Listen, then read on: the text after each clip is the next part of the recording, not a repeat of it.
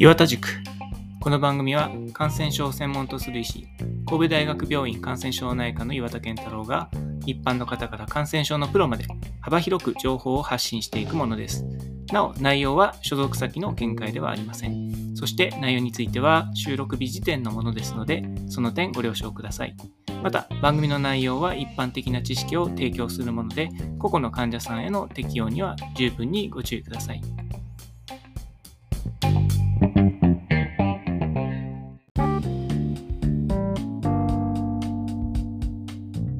はい皆さんご機嫌いかがでしょうか、えー、今日はですねあの、まあ、これ連休中の5月5日に収録してるんですけれども、えー、昨日5月4日はですね、まあ、天気も良かったんで、えーと、家族と六甲山の山頂まで登ってですね。それからまあぐっと有馬温泉まで降りて温泉入って帰ってくるという、まあ、非常に優雅な、え日を過ごしました。がこれ12.5キロ山登りをして歩いてですね、えー、まあ、アプリによると2400キロカロリーぐらい消費したらしくてですね、まあ、この年になると一晩寝ただけでは疲れが取れないということでもう体中が悲鳴を上げて、えー、なおかつ頭がぼーっとしてるさなかです、うん、いや何事もやりすぎには要注意ということですね。まあ、あのそれはいいとして、えー、本番に入ろうと思います。で今日はあのうんと僕があの編集主管をしている、えー、J イデオという、えー、JIDEO と書いて J イデオという、まあ、感染症の雑誌があるんですけどあのこれの最新号の紹介を、えーと、しようと思います、まあ、雑誌の紹介っていうのはあの前からポッドキャストでやりたいなと思ってたことで、まあ、あのニューイングランド・ジャーナル・メディスンとか毎週、えー、ポッドキャストでその号の紹介をしてますよね。で、ああいうのってあのすごくいいポッドキャストの使い方だと思います。この J 医療、えー、これ Journal of Infectious Diseases Educational Omnibus というのをまあ略して、僕こういうあの頭文字詰めて名前作るの好きですし、割と得意なんですけど、うんと、あのメーリングリストのイダテンっていうのがありますけど、あれ考えたのは僕ですね。まあ、要はこじつけるの得意なんですけど。で、あの まあ、J 医療ですけど、えっと、これもあのできてから結構経ってましてあの感謝してます。うんまあ、一定の読者にちゃんと読まれ続けていて、まあ、今あの雑誌冬の時代と言われて、まあ、どの領域の雑誌もなかなか部数が伸びなかったり、えー、廃刊に追い込まれたり休刊に追い込まれたりしてる中でで特に医学系の雑誌なんていうのはもう本当にあのしんどい状態だと思いますね。あので今特に海外のその医学誌がどんどん高額になっていて、まあ、図書館の中でも定期的に買うの難しくなってますし、まあ、そんなこんなで、えーと、感染症系のその雑誌っていうのもなかなか長生きできない、まあ、数年で潰れてしまうということが多い中で、まあ、J 医療あのー、まあこれ何が良いかというとまず表紙がいいですよね、えーと、石川正幸先生あのもやしもん書いてらっしゃる先生の表紙が毎号毎号非常にあの特徴的で。でこれがまあすごく綺麗だというのが大きい。僕雑誌ってやっぱ表紙すごく大事だと思ってるんですよ。もう名前忘れちゃいましたけど、えーと、子供の時に読んでた音楽雑誌とかですね。あるいは漫画の雑誌とかでもいいんですけどこう表紙がちょっと一風変わっていてなおかつ一貫性があるっていう雑誌昔から好きですね。ですからこの J でを作る時も真っ先にも石川先生に表紙書いていただこうというのは僕意見してまああのー、お忙しい中こうやって毎号毎号準備していただいてですね。で今回もあの非常に、えー、特徴的なあの地球儀を、まあ、望遠鏡で覗くっていうような形ででまた色がすごく綺麗なあダークブルーというんですかね。に、えー、緑色のタイトル文字ということであのこの表紙だけでもかっこいいなというのが、まあ、それで、えっと、中身なんですけどもあのスペシャルトピックというのを毎号用意していて、まあ、この JEDO っていうのはあのいわゆる特集号っていうのを作らないっていうのを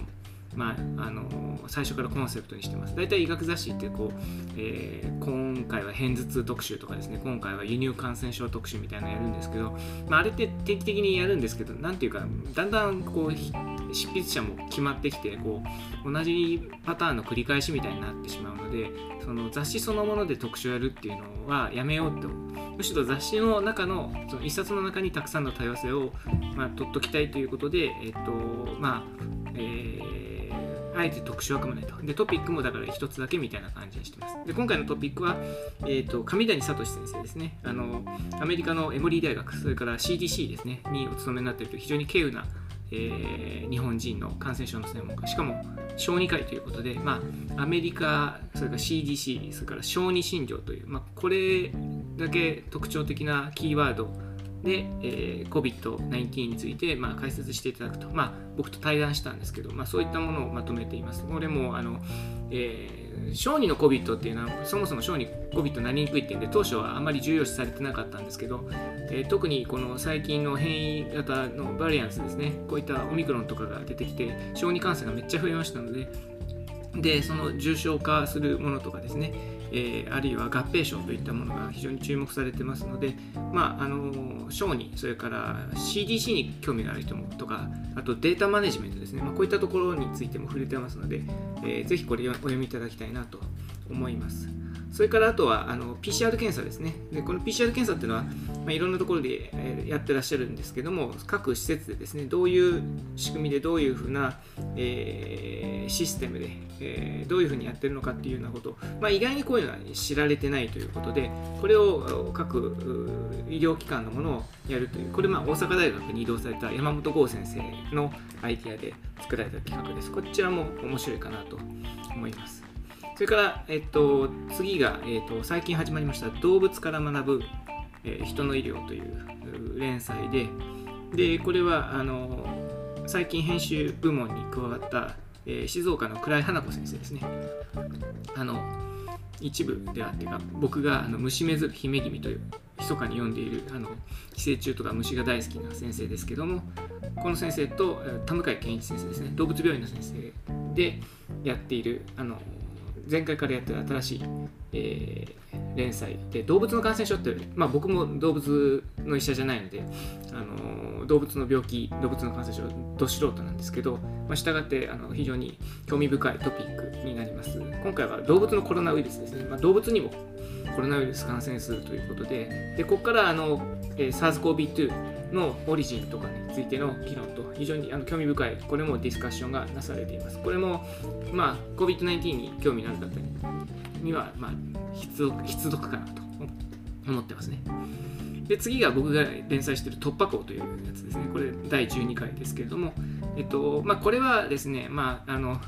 なんていうか本質的な議論っていうかあの本当は根っこのところで議論しなきゃいけないんだけれども、まあ、政治的に正しくあろうとするとあんまりそこは触れない方がいいよねみたいなところをあえて触れるという形で、まあ、フィクションの D 先生という人があの、まあ、無双をかまして、えーまあ、喋ってると。今回は隔離期間のサイエンスですね。まあ、隔離期間、COVID-19 でその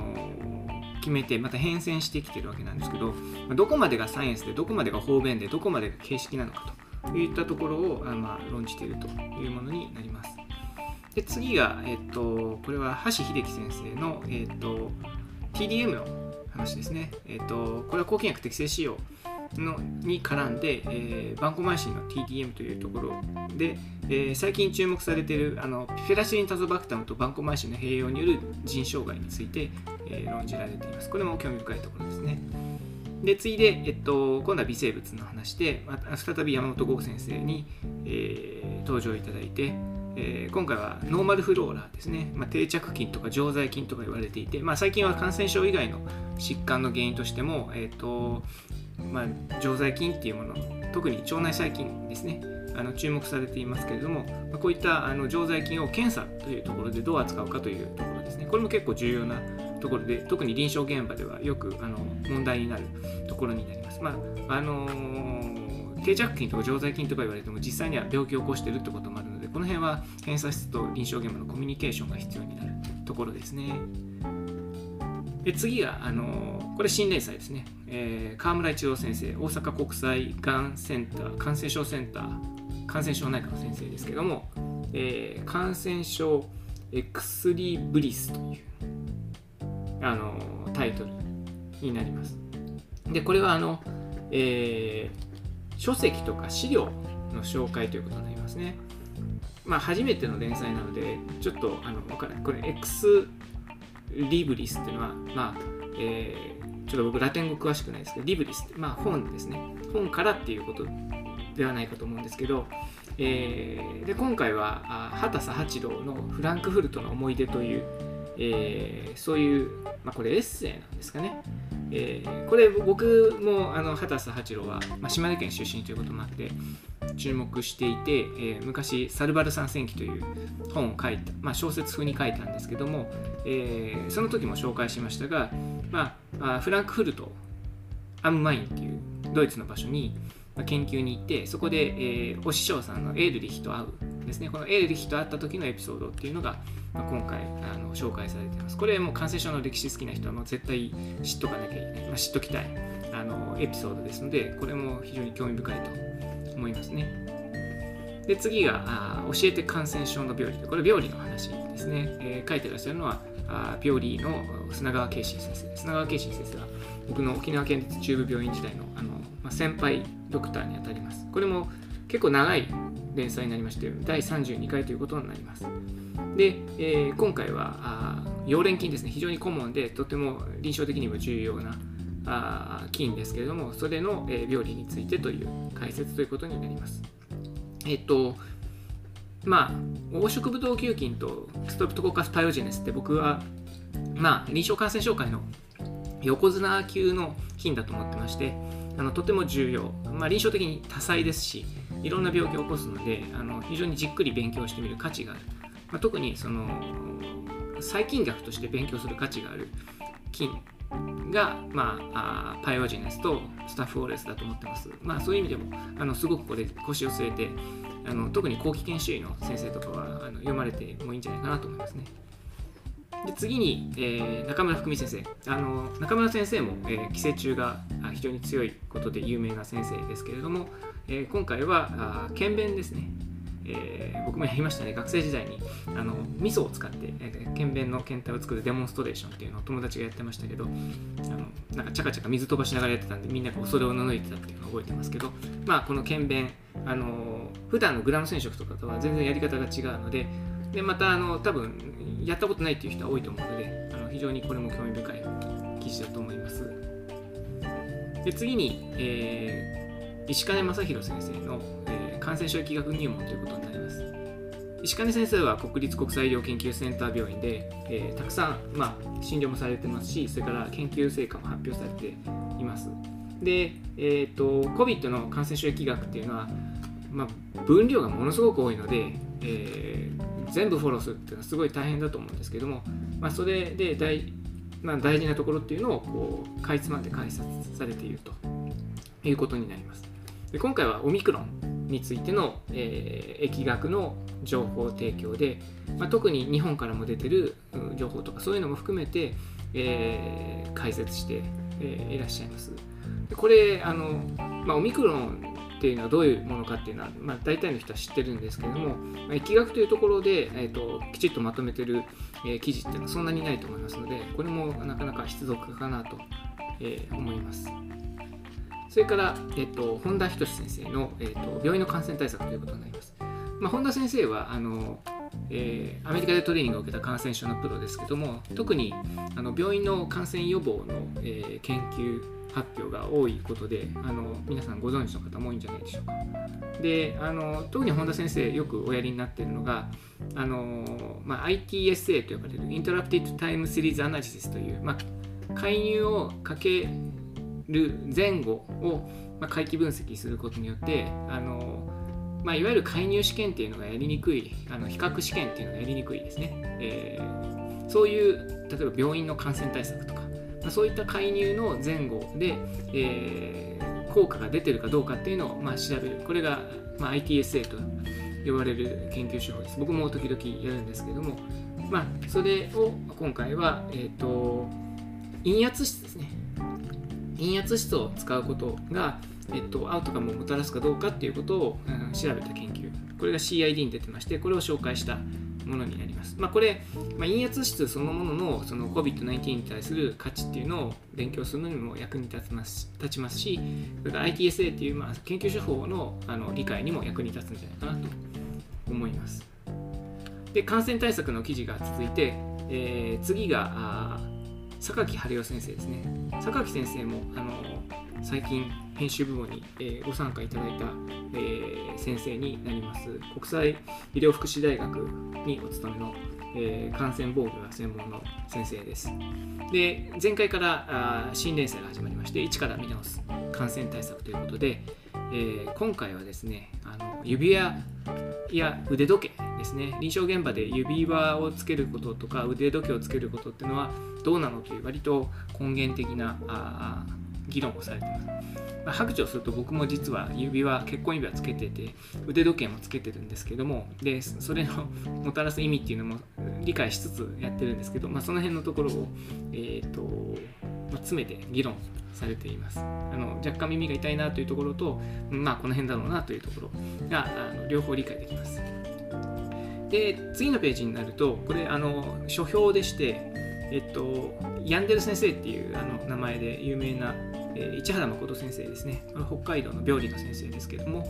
があ僕が訳したあのポール・ファーマー先日お亡くなりになったポール・ファーマーの、え、熱いさかいダイヤモンドという、えー、これあのジャレッド・ダイヤモンドのあの本の、まあ、パクリというか、まあ、現代もそうなんですけどえー、現代は Fevers, Feuds and Diamonds っていうんですけど、まあ、あのアフリカのエボラの時の話をまとめた本ですね。これの書評を書いてくださっています。まあ、この書評だけでも読みがいがありますね。まあ、もちろん本も読んでいただきたいんですけど、あの書評も読んでいただきたいなと思う思いますね。で次が、えーと、今度はグー義明先生。グー先生はあの AMR を特に今力を入れてやってらっしゃる先生で、現在は東京医科歯科大学のあの感染症部門の教授をされています。で、グ先生はあ AMR 対策の連載をされていて、まあ、特に今注目されている、えー、経口抗菌薬、まあ、この67年ぐらいですかね。あの経口のセファルスポリンとかマクロライトフローロフローロキノロですね、まあ、こういった日本で、まあ、どっちかというと乱用されていると言われてきた抗菌薬が今どのようになっているのかというその処方量ですね。使用量の推移というものを今回まとめられています。まあ、この辺はあの有名っつっちゃ有名な話なんですけれどもあの知らない方もいらっしゃると思うのでぜひ読んでいただきたいなと思います。で次がですね、えーと、神戸市立医療センター中央市民病院、まあ、神戸中央市民の黒田博和先生があのおまとめになっている、うん、感染症のトレーニングを受けている先生たちが、まあ、あの何ですかねあの調べたことをについてのクリニカルクエスチョンを調べてまとめたっていうものの連載になります。で、まあ、いくつかのクリニカルクエスチョンを出されて、それを、えーまあ、後期研修医の先生たちがまとめて、えー、いくつかのトピックについて紹介しているということにな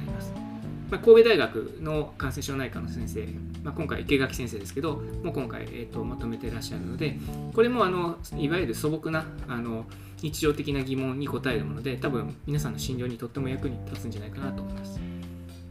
で次が、えーと、西村翔先生西村翔先生はあの神戸大学の感染症内科に長くいて、えー、4月から姫路の方に移られたんですけども、えー、ずっと長く連載している薬剤耐性菌のメカニズムの話。まあこれ耐性菌大好きな人にとってはあめちゃくちゃあの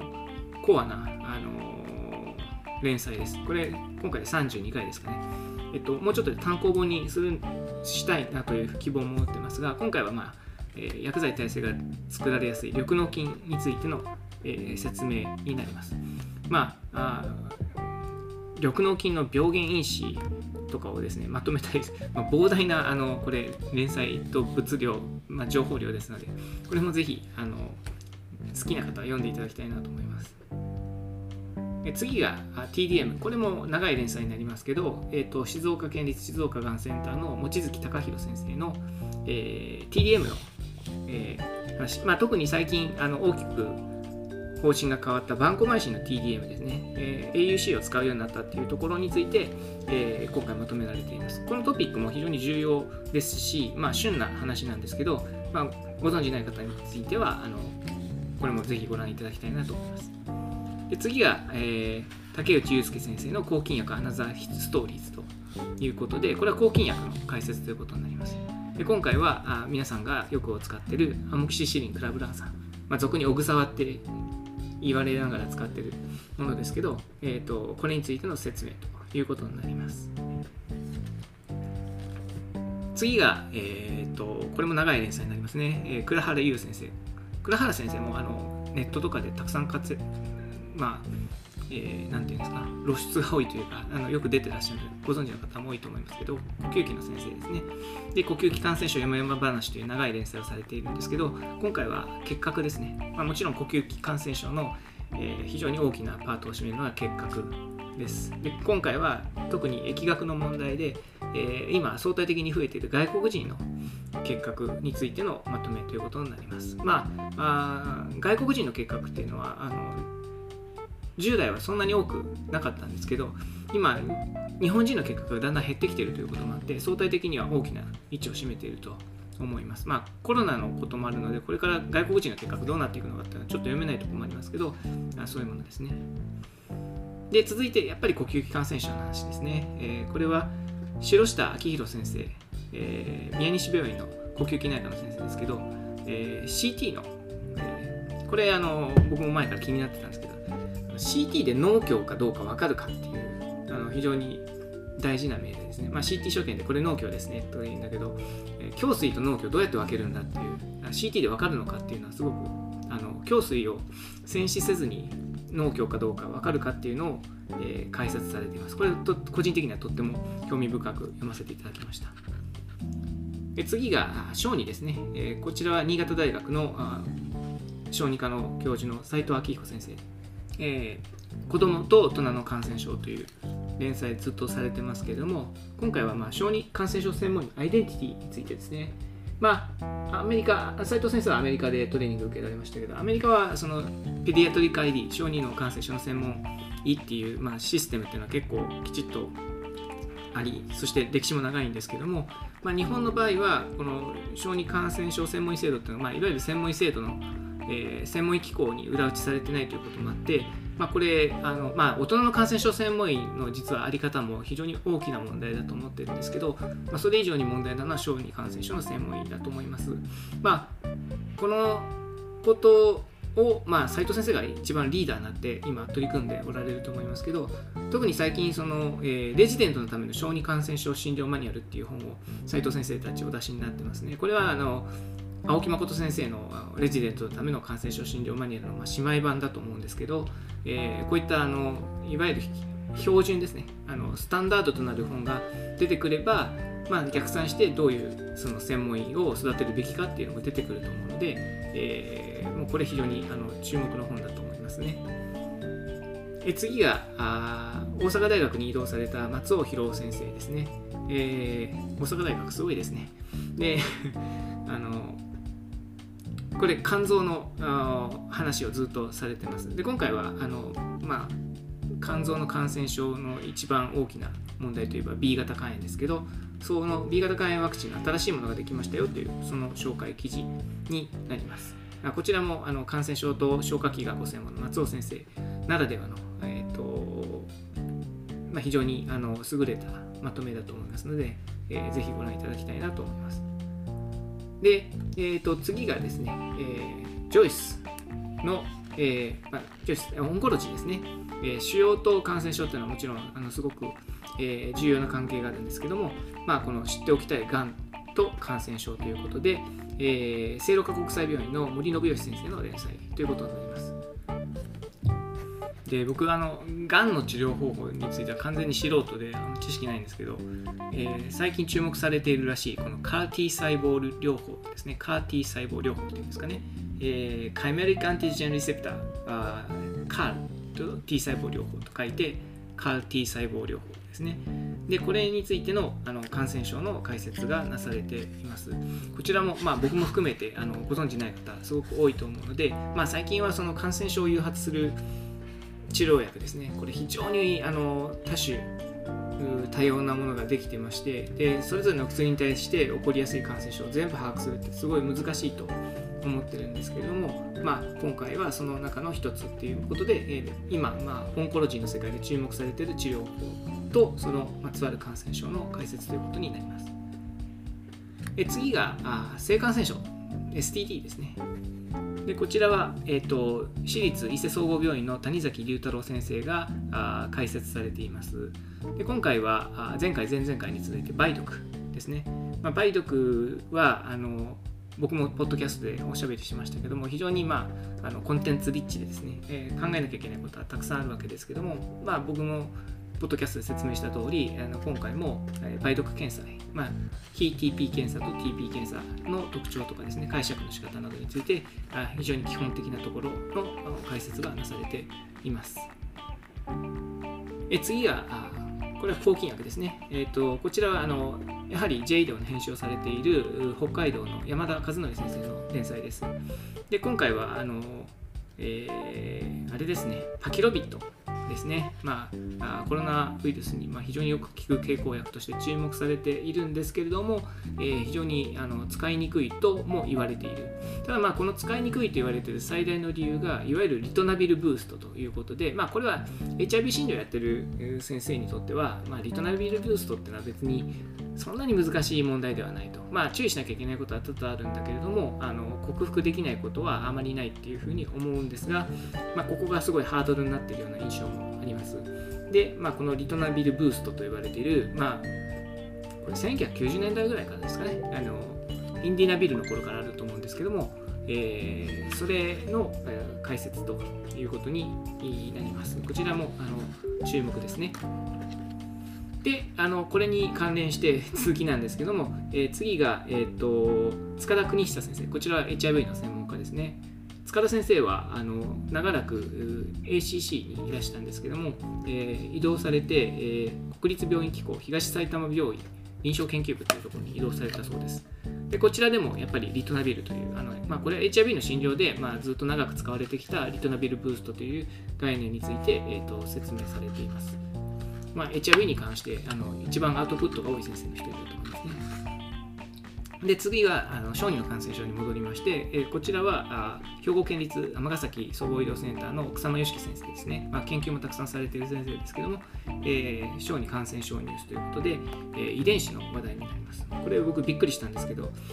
アフリカナイズとミツバチってのがいるんですね。僕あの虫のことあんまり詳しくなくてですね、まあ、この遺伝子の、うん、操作とか変化によってどういったものがもたらされるかっていうようなところを、えー、まあ、最初はミツバチのイントロダクションから入っていてでその後、えーとまあ、人間の、えー、抗菌薬とかですねそういったところにまつわる話題に、えー、シフトしていっています。これもあのぜひお読みいただきたいなと思います。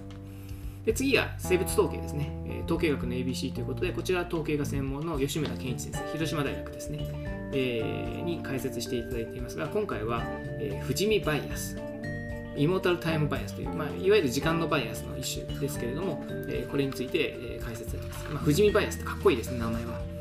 だけど、あの、いろんなそのバイアス、まあ、臨床研究の一番大きなポイントはあのバイアスの克服だと思うので、まあ、そのバイアスについて理解して、えー、これをカンパできるっていうのはすごく重要なポイントだと思います。で次にジャーナルクラブですね。これはあの、えーと、ACP ジャーナルクラブみたいな感じで、えーと、重要な論文を簡単にサマライズして忙しい臨床医あるいは忙しい医療者がパッパ読めるようにするというものですね。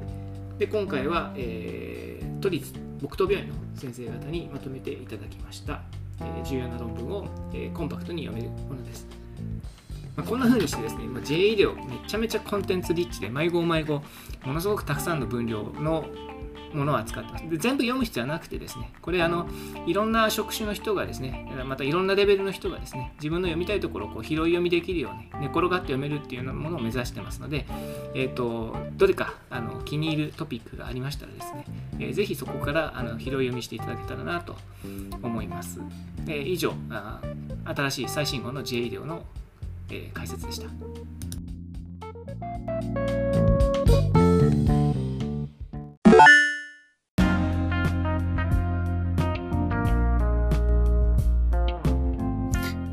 岩田塾ではお便りを募集しています。お便りは E メールまたは Twitter のハッシュタグ岩田塾でお願いします。メールアドレスはケンタロウ岩田1969アットマーク gmail.com です。それでは皆さんさようなら。